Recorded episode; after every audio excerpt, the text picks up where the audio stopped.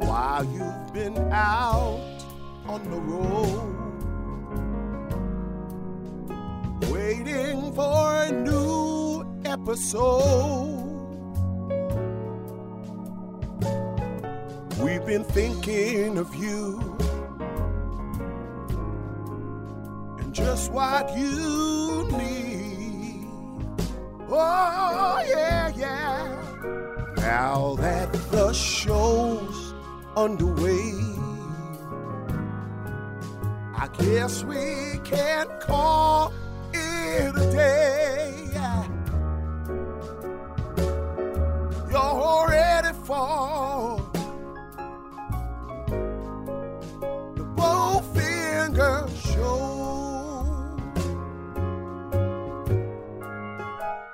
Welcome back to another episode of the Bowfinger Minute Podcast. Each week, Movies by Minutes hosts examine the 1999 Frank Oz directed comedy Bowfinger, one minute of screen time per episode. I've been one of your hosts this week, Jim O'Kane of the Airport Minute, the uh, Apollo 13 Minute, and the Rocketeer Minute. And I'm Hal Bryan of the Rocketeer Minute. It's been uh, flying alongside Jim all week, and this is this has been fun. It is. It's, it's like, uh, been a really good week. Lots of great. Uh, we, we really we really aced it on some really great scenes here. We really did, and we we survived yesterday, as far as I can tell. Yes, was- yes, we're still we're still all we still respect each other. So it, it's uh, um, but this this minute minute sixty as we begin the second hour, uh, we start with uh, Jiff telling uh, Daisy how awesome she is, right. and uh, we end with uh, Jerry Renfro's car pulling up uh, at this at this parking spot marked Jerry Renfro. So. uh, and it's great how Jiff starts the scene because you know yesterday he's he's uh as we said he's not leering he's not lecherous as you said he's just giggly and excited by what he's seeing and how great his job is but he's still even in a about as innocent as you could probably make it he's he's still sort of objectifying uh daisy at that point. So he's seeing what he's seeing and you know oh my gosh this is awesome and things. But then there's something so charming is right we go into this minute now he leans into her and now he's he's still got that ridiculous squinty smile but he's telling her he's complimenting her you're doing great. You're going to be a star. And i noticed too i hadn't thought about this before but he's really he's making eye contact. He's no longer you know staring ogling, yeah. Yeah, he's no longer ogling. He's no longer looking about 18 inches south so Yeah, and he's he's giving good good solid positive feedback. So yeah, Right. he's- he's just, uh, poor long suffering bowfinger just and cut yeah. like okay we're done with that one and um oh gosh yeah it's it's terrible how um eh, eh, you know everybody seems to be uh, slogging through this thing It- it- you know it, it's like and i think we're getting that we're getting that from he's he's reaching a dead end because he doesn't know he doesn't know where Kit Ramsey's going to be, and he's got to finish these other scenes, and he can't keep using Jiff because there's so many sh- so many over the shoulder shots you can do with Jiff. right So it's uh he's in a bad bad uh a bad mood and sits down in a, a legendary mid-century uh Eames chair that uh which was kind of like it's become the symbol of mid-century modern. Um right I know my uh my folks had an Eames chair. My mom bought it back in the 70s, I think. And um when my when my mom went into a nursing home, the first thing my son asked me was, "Can I have her Eames chair if you're not using it?" And I was like, "Really? And, uh, Okay." no So- kidding yeah, and he he has he has he lives in Portland, which is kind of mid-century modern's uh, mecca, I think. I don't know. right I- yeah it, But it, had- it fights with austin i think for Yeah. that role yeah, and uh, and so he he's up in Portland with his with his Eames chair, and he thinks it's like the greatest. It's the uh, you know Game of Thrones thing. It's just very isn't he, that amazing He has his Eames his Eames Yeah. chair, and to me it was always you know it's the chair my my dad used to read the Sunday paper, and he just kind of sit down, put his feet up on the uh, the little leather ottoman thing, and uh, and read the paper. Um, but apparently it's just a major and, and from looking i mean i i was doing some research on you know what it's like to buy an eames chair and they're oh my gosh, you'd think they were made out of gold. The the the prices are just amazing. Um, Right. And the other, uh, I think the other notable chair from roughly that same era, sorry, the mid-century chair is the uh, Chromecraft Sculpta, Oh yeah, uh, which which we know from the bridge. Is it the bridge in Star Trek or the Ready Room? I think it's the bridge in the original series. Yeah. yeah, And uh, you know, you see those pop up from for sale for time to time, and, and it's the same sort of thing. You know, it's uh, it's a it's a very nice looking chair. It's very striking and things, but it's a 60 year old sort of office chair, but it might they might be asking, you know, three grand for a pair. yeah, yeah, and and all that that modernist style. I mean, gosh, I mean, I remember going to school and they were in our school's cafeteria. These, you know, the plastic for the the fiberglass version, and you see them on eBay now, and there's like, why is there a comma in that in that Yes, price? I don't understand. Um, but it's, uh, I think, I guess it's it's an antique for people who didn't live in that time. Right. So it's just, um, but it's just it's it's fascinating to see this uh, these little things. Um, I know my dad had a uh, uh, kind of a dresser organizer that you could put your you could take your watch off and you could take your you know ring, your wallet and stuff like that. And it's uh, it, it's in the shape of a ceramic kangaroo, and like you could on the tail you could hang the you could hang your watch on the tail, and he had like a pouch in the back that you could put the you could put your wallet in and and you know empty your cufflinks into like a little front pocket. Um, and I remember sitting in a movie theater watching Pulp Fiction, and Bruce Willis's character had one on his dresser. I'm like, that's my dad's uh, dresser organizer, Isn't that and- amazing? and apparently that's become a thing now too. And it's just you know all these things that you kind of grew up with that are like, eh, whatever, are now. Um, I guess it's because it's ephemera. You weren't expecting it to be some kind of a uh, an ultimate you know symbol of a of an era. Right. And it's and I, we have a tendency not to recognize those things, you know, when they're contemporary. Yeah, yeah. You know, And it's like you don't look around the room and say, "Oh my gosh, this this couch is so 2023." Yeah, You know, yeah, there's yeah. really nothing. you, you know, you- when- if you knew you could run over to IKEA and just start buying stuff that you think you know is going to be worth something in 30 years, but Right. Yeah. And throw it in Um, a throw it in a warehouse. yeah, Um, you know, as we we look at the chair, the uh the score here is great. You and I were talking about this a Yeah. bit before the show started. Uh, and you've just got this great sort of jaunty little, you know, advancement music that's dun da dun da da. And uh, you know, and we just see uh you know, we're focused on the chair and then but Steve Martin is pacing back and forth and we're only seeing just sort of a little bit of his midsection. But he's uh I, I say that it's so choreographed so well, and and I'd be interested to know, you know, how sort of chicken and egg this is because, you know, is is did the timing truly just come? Did they know what the score was going to be about when they shot this, and they try to measure the timing? Does that just happen in editing? Was the composer scoring to the scene? But it's just Martin is dancing to this, and then it's that that that theme just climaxes right when he plops into the chair and it's just the rhythm is so good yeah. That little, it's like a little like a clarinet tango. And Yes, exactly. It, it just kind of, I think David Newman, I think was the uh, was the writer for this. But I, I was just wondering if that particular scene was shown on a big screen and he had a you know an eight piece orchestra there and just was pointing out, do that, you know, point at point at the clarinet. Now you play, now the saxophone plays, and right Um, yeah but yeah, it, does, it it really gets the rhythm going, and really. And I- Go oh, sorry go ahead i was just going to say i don't think there was i mean i don't think there's any breaks it's it's hard to say with absolute certainty but you know steve martin comes from off camera left and goes through off to the right. You know they could have broken it there to in the editing room to get the timing exactly right but it doesn't look like it. There's no other noticeable jumps or changes in little shadows or anything. Yeah, yeah, and it's just, I mean, I like, you know, the other thing about this is this is a setup for, you know, it's foreshadowing of a of a later scene that will some some other group will talk about, but it's just you see all these random things going on that all, you know, this is Chekhov's gun, so it, you see all these random things happening. It's like, why is all that flesh tone paste pouring out of his forehead? yes, Um, exactly but and and and it's like you can tell that uh bowfinger is just sick to death about thinking you know having to think about things he just he he can't get a hold of uh of kit and he's you know he's trapped and doomed Um, and we go Exactly. from there. We we go from to that marvelous, incredibly deep focus scene where uh, the rest of the cast and crew are you know assembled in the living room from uh, uh, Carol who is uh, adjusting her makeup to you know to the uh,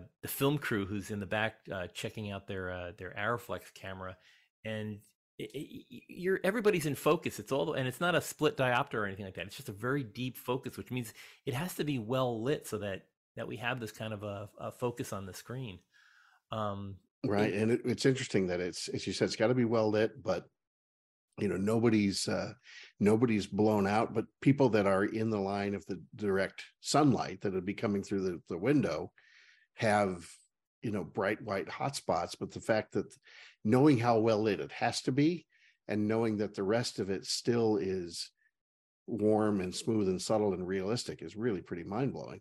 Yeah, it, it's and there's I love the I love the continuity of this whole thing. We're watching uh Daisy has changed into yet another outfit and Right. with every outfit that she wears she becomes more revealing and a little less uh girl from Ohio. So she's wearing this uh like a like a uh, a strapless sundress or maybe has straps, I'm not sure.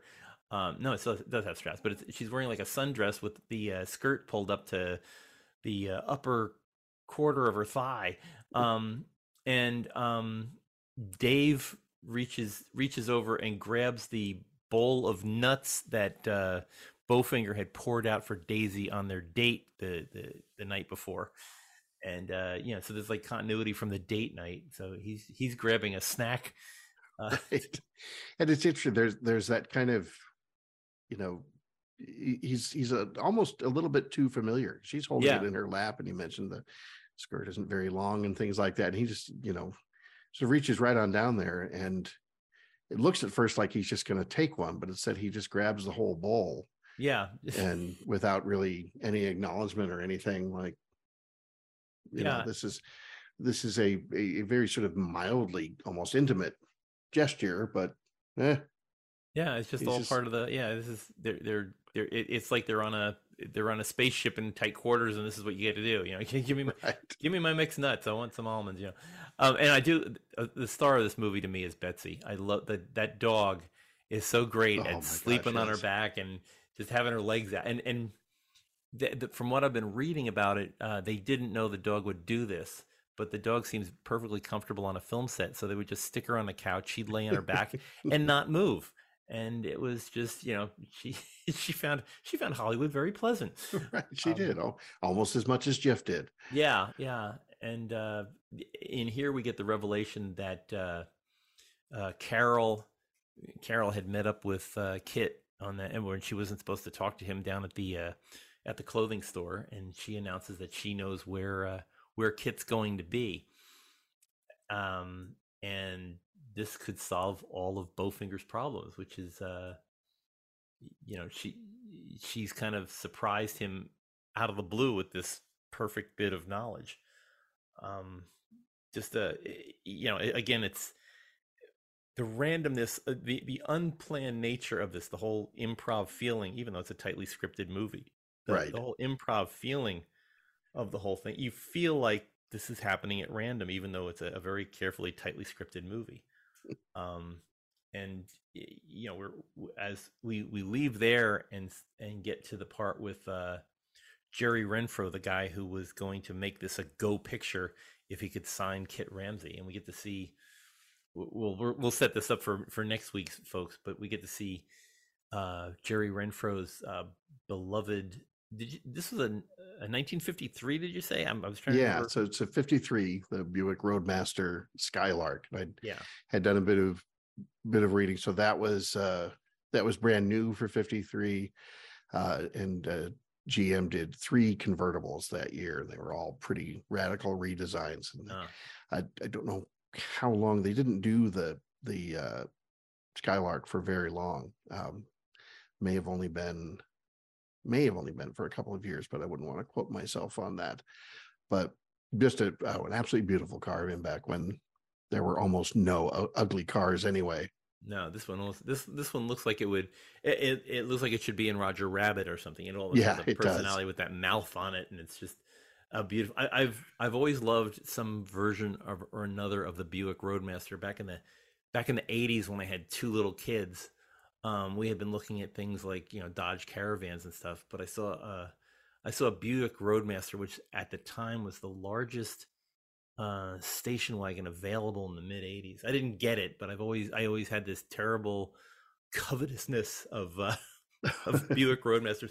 One one of the um, the statistics I remember about the, the Buick Roadmaster of 1986 was the distance from the front of the bumper to the front of the radiator inside the hood was 30 inches. Oh It's two and, gosh. it- two and a half feet between the bumper and the radiator, and it's like, and the whole the whole car was like that. It was just oversized Right. everything. So And you know, it's funny you'd mention that because I, as I was curious about the size of it the length of it, because I, I'm intrigued by cars of that era. That you know, this is a, this is a uh, quote unquote little two door convertible. This is Wow. you know, this is sort of the small version of it. The thing is just over 17 feet long. wow, yeah, it's a small a, a small battleship. Yeah, it's Yes, exactly. Yeah, and I mean, you, you think about th- there's enough, there's probably enough metal in there to build a, a B-17 out of it. Exactly. astonishing, and those tire, the tires go on for forever. Um, you know, I think I think the uh, the B-52s was thinking about, you know, this this is it's as big as a whale. Um, It's right. definitely back in the age when you you didn't need a cr- the crumple zone was already built into the car because it was just this gigantic heap of iron um, and chrome just a, a beautiful thing uh, hard to work on but uh, yeah it's uh, Uh, it's a stunner just magnificent and fascinates me too that the uh and and this may just be something that everybody everybody does when they get to be you know grumpy old men like us but um you know we're, we're always commenting we look at cars today and sort of the you know especially that kind of smaller to mid-size suv and and they all look just about exactly the same. They all have the same shape. I mean, you know, you're a Tesla guy. Tesla is an exception to that. You can you can often, or if not always, tell a Tesla, but you know, all the SUVs and things, whether- it's a you know our Subaru or a Porsche Cayenne or any of those things, all have that same sort of shape. Interesting to me about something like this Buick. It's from an era. As soon as you look at it, you know immediately the era. Uh, all the chrome, all the bright work, and everything else. But the and and it takes a little bit of sort of studying and paying attention to figure out you know which which is which but they didn't they still didn't all look alike back then.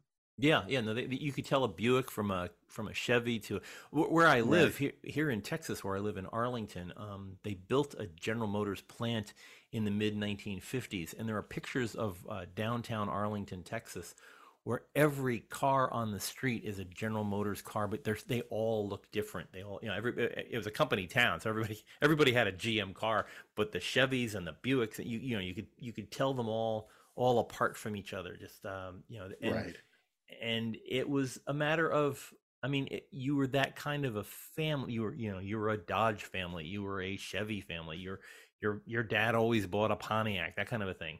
right Um, and it just was interesting what the the brand loyalty level back then was so.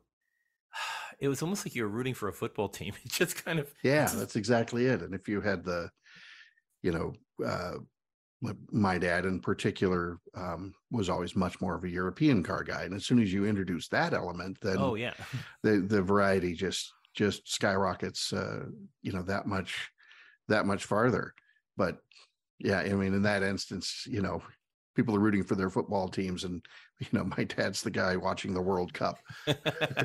So what do you mean metric? Yeah, like, yes yeah, exactly. Yeah my uh uh my neighborhood in new jersey uh there was a man down the street from us who bought at the time an extremely rare uh, model a saab. And the saab kind of looked like a vw beetle. It was, it was just oh sure and people yeah but a little bit more sort of stretched and stylized and yeah yeah it had that just that that teardrop kind of shape to it but it was just a little bit different. And people were always asking what kind of volkswagen is that? And it's like no it's a you look at the logo on the back it's a saab. Um but it was i, I just rem- i just remember he had that saab and was always having to correct people about what the brand was. Um yeah it's just and gosh, you know, you see a car like this and you think, where did where do we go? You know, it's the world has changed so much in within our own lifetime um, right. that you know, other than wheels and headlights, it, they're entirely different shapes and um, you know, and the idea of how much maintenance would have to go into that particular that you know, back in 1953, you were you know, you had a you had to pretty much be able to work on your car to uh, to you know keep it going. There was always something going right. on with the radiator and stuff like that. And nowadays, the, the but you were also allowed to work on your car. Yeah, that's true. That's you true. Know, you, you know, weren't. If you knew what you were doing, you weren't.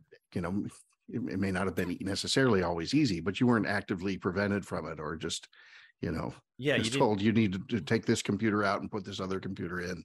Yeah, yeah. Read read the read whatever the error code is and things right. like that. You know, gosh, we sound old, but uh, we sure do.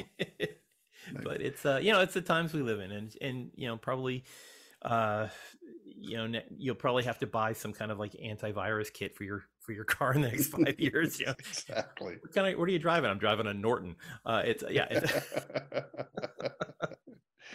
oh uh, man. but uh wow. But it's yeah and this is i mean it's it's funny that we think 1999 to us to us old guys it feels like it was you know only a couple of years ago but here right. we're coming up it's it's, it's going to be in the you know a quarter of a century ago and it's just there's little things in here that you don't like like the world has changed for us so much and, you know we, have talked about it all this week like this we've gone from film to video digital and and um there there's a joke at the beginning of this that uh, Bowfinger wants to look like somebody important, so he rips a cell phone out of a car, and you know all these status symbols that are now like every fifth grader has an iphone and right. um but yeah it, it's just it's just strange watching how fast the world changes within our own lifetimes. Um but things are still the same. I mean it's still the you know people making movies still have to be a little bit of a they, they have to have a little bit of bowfinger in them to get the movies done. So that right. that still resonates you know, the one different thing is that uh, people like you and me still sit down and talk about movies, uh, but then we're foolish enough to record it and presume that somebody else actually wants to hear it. Yeah, yeah, it's uh, fortunately we don't have a we don't have a bell preceding us to let people let people know like a telephone. So um, it's uh yeah it, it, you can you know thank thank you uh, to everybody here for voluntarily listening to our uh, our exactly. uh, prattling. If anyone is listening under duress, blink twice. Otherwise, Wow. Yeah. You know, but uh, it is, this has been a great week, and, and Hal, thanks so much for being part of this. I appreciate you oh. being on here. It's it's it, likewise. Thank you. This has been a blast. It's it's always fun talking movies with you. Um, but we have other people coming in uh, next week, so it, please, if you you know you can uh, you can find us wherever you found this. You probably already know where to get Bowfinger, but if you don't, uh, try Apple Podcast, Spotify, Google Play, or you can go to our main site out on the interwebs, uh, bowfingerminute.com. If you've got time, please, the, the best way you can help us, we don't ask for money or nothing like that. Uh, if you could like and subscribe and please review the show, give us a give us a bunch of stars on Apple Podcasts or Spotify, wherever you can review, please do because that brings more people in to listen to it. Um, I just want also want to mention that on social media you can find us and talk back to us on Facebook at Welcome to Mindhead, the Bowfinger Minute Listener Center. It's out there on Facebook. Love to have you on board. Also on Twitter at Bowfinger Minute, easy to remember. Um, and this being Friday, I just want to mention there are hundreds of other Movies by Minutes podcasts available at moviesbyminutes.com. All these guys that you're hearing every week, um, uh, these men and women who just love sitting around talking about movies. Uh, we are out there at moviesbyminutes.com. If you have a favorite movie, the chances are good that somebody's made a Movies by Minute podcast about it. If it hasn't, if they haven't made one, you are more than welcome to join us. Moviesbyminutes.com has a Facebook site, and you can reach there uh, from moviesbyminutes.com. We would love to help you get your own favorite movie out there uh, on the internet on, on a podcast. We'd love to help you there. Um, if you're uh, you've been noticing the music here on uh, on the Bowfinger Minute. I have to uh, give kudos to our singer, Mr. Math. He's in France, and uh, he is also, you can listen to his other uh, many beautiful songs on Spotify. Great voice, uh, Mr. Math out there. Uh, anyway, please uh, join us with a new crew next week. Thanks for listening to us this week. But in the meantime, as you get into the weekend, please remember to keep it together, keep it together, keep it together.